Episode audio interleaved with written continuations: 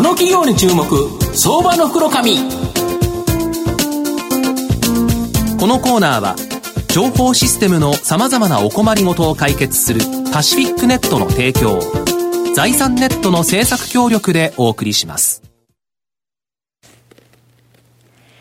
ここからは相場の福の神、財産ネット企業調査部長、藤本信之さんと一緒にお送りしてまいります。藤本さん、こんにちは。毎度、相場の福の神こと藤本でございます。日経平均ほぼ1000円安ですか。1000円安、ね。ガクーンという感じですね。まあ、阪神があの、オープン戦最下位だったのが良くなかったのかなっていう。影響してますね。まあ、あの、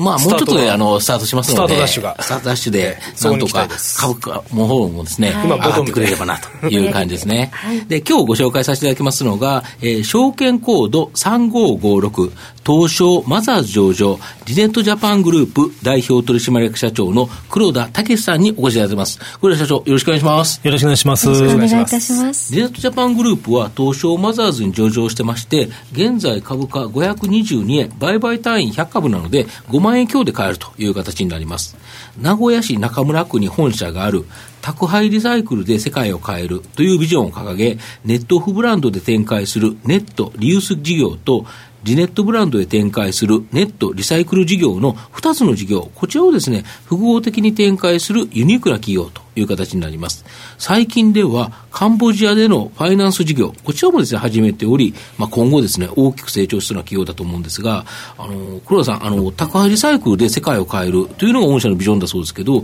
このネットリユース事業とネットリサイクル事業の現状、ちょっと今後の見通しも教えていけますでしょうか？はい。あの我々大きくあの3つの事業をやっておりまして、うん、あの創業来、えー、やっておりますのが、うん、あのネットオフっていう名前でやってます、はい、ネットリユース、うん、中古のですね、インターネットのビジネスです。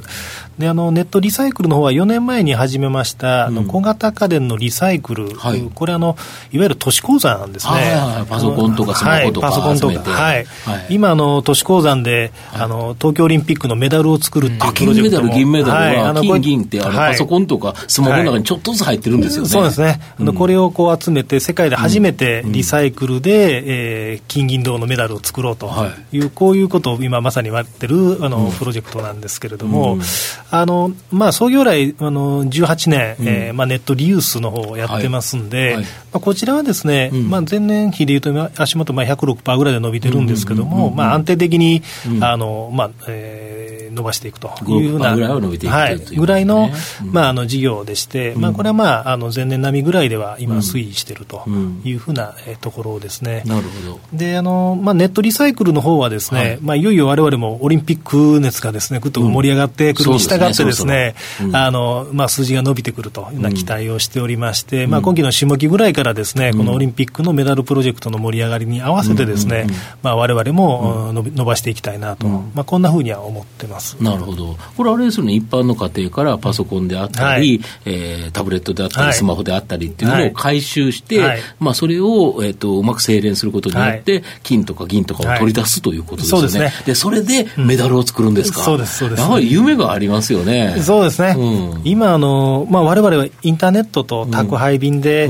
家の中にの、ね、眠ってます、特にあのパパソコンですね、はいはい、あの実はパソコンはですね家庭に、約半数の家庭に、あのいらないパソコンが眠ってるって言われてるんですね、日本でですね。そうしますと、大体日本の家庭で約3000万台のパソコンが眠っておると。はい。これをまあ、無料でですね、インターネットと宅配便を使って、え回収をすると。でまあ、この中に金、銀、銅が入ってまして、はい、あの先ほど都市鉱山って言い方したんですけども、うんうん、実は日本はですね今、うん、あの、資源がない国ってずっと言われてたんですけども、うん、都市鉱山まで入れると、資源大国並みに、え眠ってまして、はい、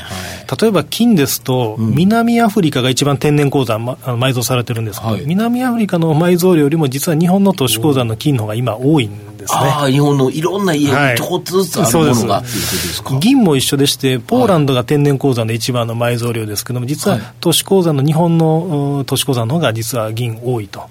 まあ、ここまでなってますんで、まあ、これをインターネットと宅配便で掘り起こしていこうというのが、このリネットの小型家電リサイクル事業になります。これは本当に夢あるんですね。で、最近ですね、この新規ビジネスのカンボジアでのですね、はい、そのカンボジアファイナンス事業について、なぜですね、進出されたととか、はい、その現状、今後の見通し、ちょっとこのカンボジアというのはイメージつかないんですけど、はい、はい、あの実は3つ目の事業があのカンボジアでの、うん、特にファイナンスに今、力入れて、はい、まあ、非常に実はこれが足元伸びてる事業になるんですけども、うん、まあ、カンボジア、もともといろんなことでですね、中古の農機具なんかを中古つながりでわれわれ持っていってたんですけれども、まあえー、進出して約4年になりますけれども、はい、えー、中古の農機具の取り扱いから徐々にですね、ファイナンスの領域の方に今、シフトしてきてまして、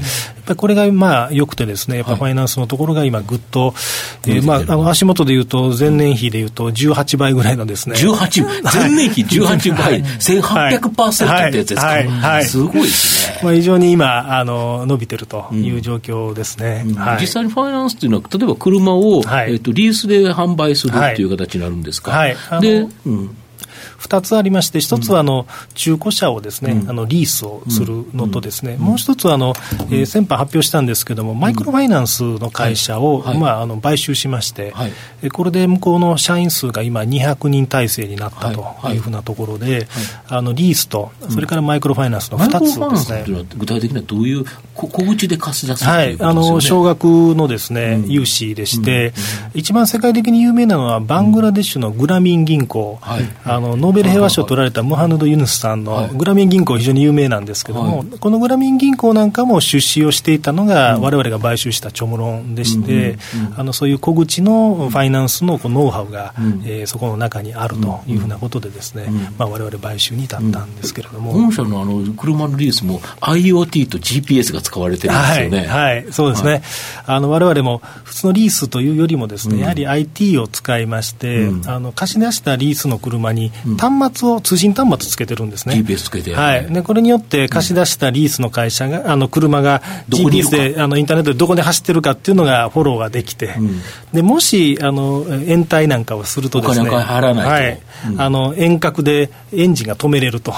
いうことで、はい、かけれないんですよね。かけれないんですよね。はい、そうすると、うん、まあ、あの、えー、リースだけしてですね、車を持っていこうという人なんかっていうのは、防止できるというふうなことで、まあ、非常に、あの、えっ、ー、と、不良債権が少ない形でですね、うまく回せてるね、まあ、そうそうよね、乗っててね、はい、車あの使え、いきなり使えなくなって、はい、で、GPS あるから持ってかれちゃったら困るから、ちゃんとお金を払うということですよね、はい、まあ、当たり前っちゃ当たり前ですよね。そうですね。でそれを IT の力を使ってやってると、い。うことですよね。なるほど、あとカンボジアでですねこの M&A、これをですね、積極的にされてるんですけど、この狙いっていうのはどういうことですか？そうですね、あのやはり今、うん、カンボジアは非常に、まあ、GDP でも7%ぐらい伸びる、うん、非常に、まあ、ASEAN の中でも一番伸びてるところですんで、うん、まあ、この事業展開をやっぱりわれわれ、スピードアップしていきたいというふうに思ってまして、先ほど言いましたチョムロンですと、まあ、大体200名ぐらいの体制ですけれども、まあ、これをベースに傘下に入れることで、ですね、もう一つのこうリースなんかもシナジー持ってですね、より加速していけるんじゃないかなということで、あの私も今、月に1回ぐらいはカンボジアに今、出張で入ってましてですね、あのかなりあの会社の中でも力を入れてるところですね。だけどやはりそういうその伸びつつ国ある国での車というのって、やっぱりそういう時って一気にやっぱ拡大していくと、あと金融というのも一気に拡大していくっていうと、この2つにあの御社のような、まあ、あのベンチャー企業が本当に、えーと、単独でですね出られてるって、やっぱすごいですよね。そうですね、やっぱりあの自動車、それから金融のジャンルっていうのは、うんうん、日本だともうなかなか参入の余地がないんですけども、ね、なかなか難しいですよね、はい、その分あの、カンボジアであればですね、うん、自動車の領域、まあ、非常に大きな領域ですし、まあ、金融の領域も非常にビジネス規模も大きいと。いう、まあ、この2つのところを、まあ、重点的にですね、これからあの手掛けていきたいなというふうには思ってます。なるほど、まあ、あと、御社の今後の成長を引っ張るもの、これをもう一度教えていただきたいんですか。はいあのまあ、リユース、創業のところのリユースはですね、まあ、安定的に売上収益を稼ぐという土台にはなるんですけれども、はい、やはり新しくこの約4年ぐらい前から手がけてきた小型家電のリサイクル、まあ、これはオリンピックで近づけば近づくほどですね、ぐっと伸びてくる。オリンピック関連としても非常に注目されるというですね、はい、で同じく4年前からスタートしたこのカンボジア事業、やはりこれはやっぱり自動車と金融っていう領域ですんで、ぱりわれわれの扱ってきた単価のあの商品よりもですね、はるかにやっぱり金額大きく伸びるんじゃないかなというふうには期待してますんで、この新しく手がけたこの2つの事業ですね、はい、まあ、この辺なんかを成長のドライバーにしていきたいなというふうには思ってます。なるほど。田代さんいかがでしょうか？あのマイクロファイナンスのところは、えー、あの私どものフィスコグループの方でも非常に今関心を示している部分だったんですね、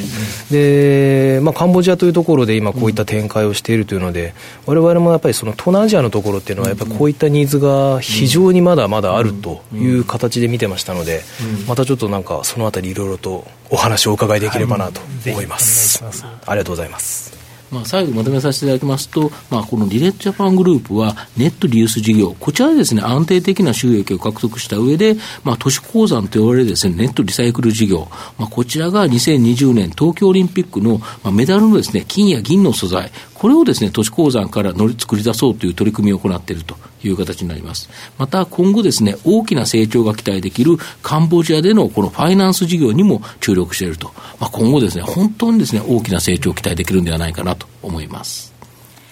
今日は証券コード3556東証マザーズ上場リネットジャパングループ代表取締役社長の黒田武さんにお越しいただきました。黒田さんどうもありがとうございました。ありがとうございました。ありがとうございました。藤本さん今日もありがとうございました。どうもありがとうございました。ありがとうございました。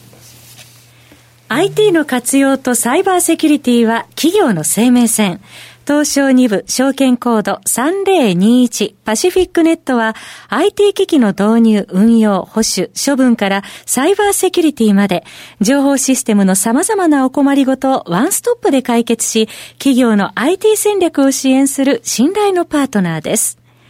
取引実績1万社を超えるスペシャリスト集団、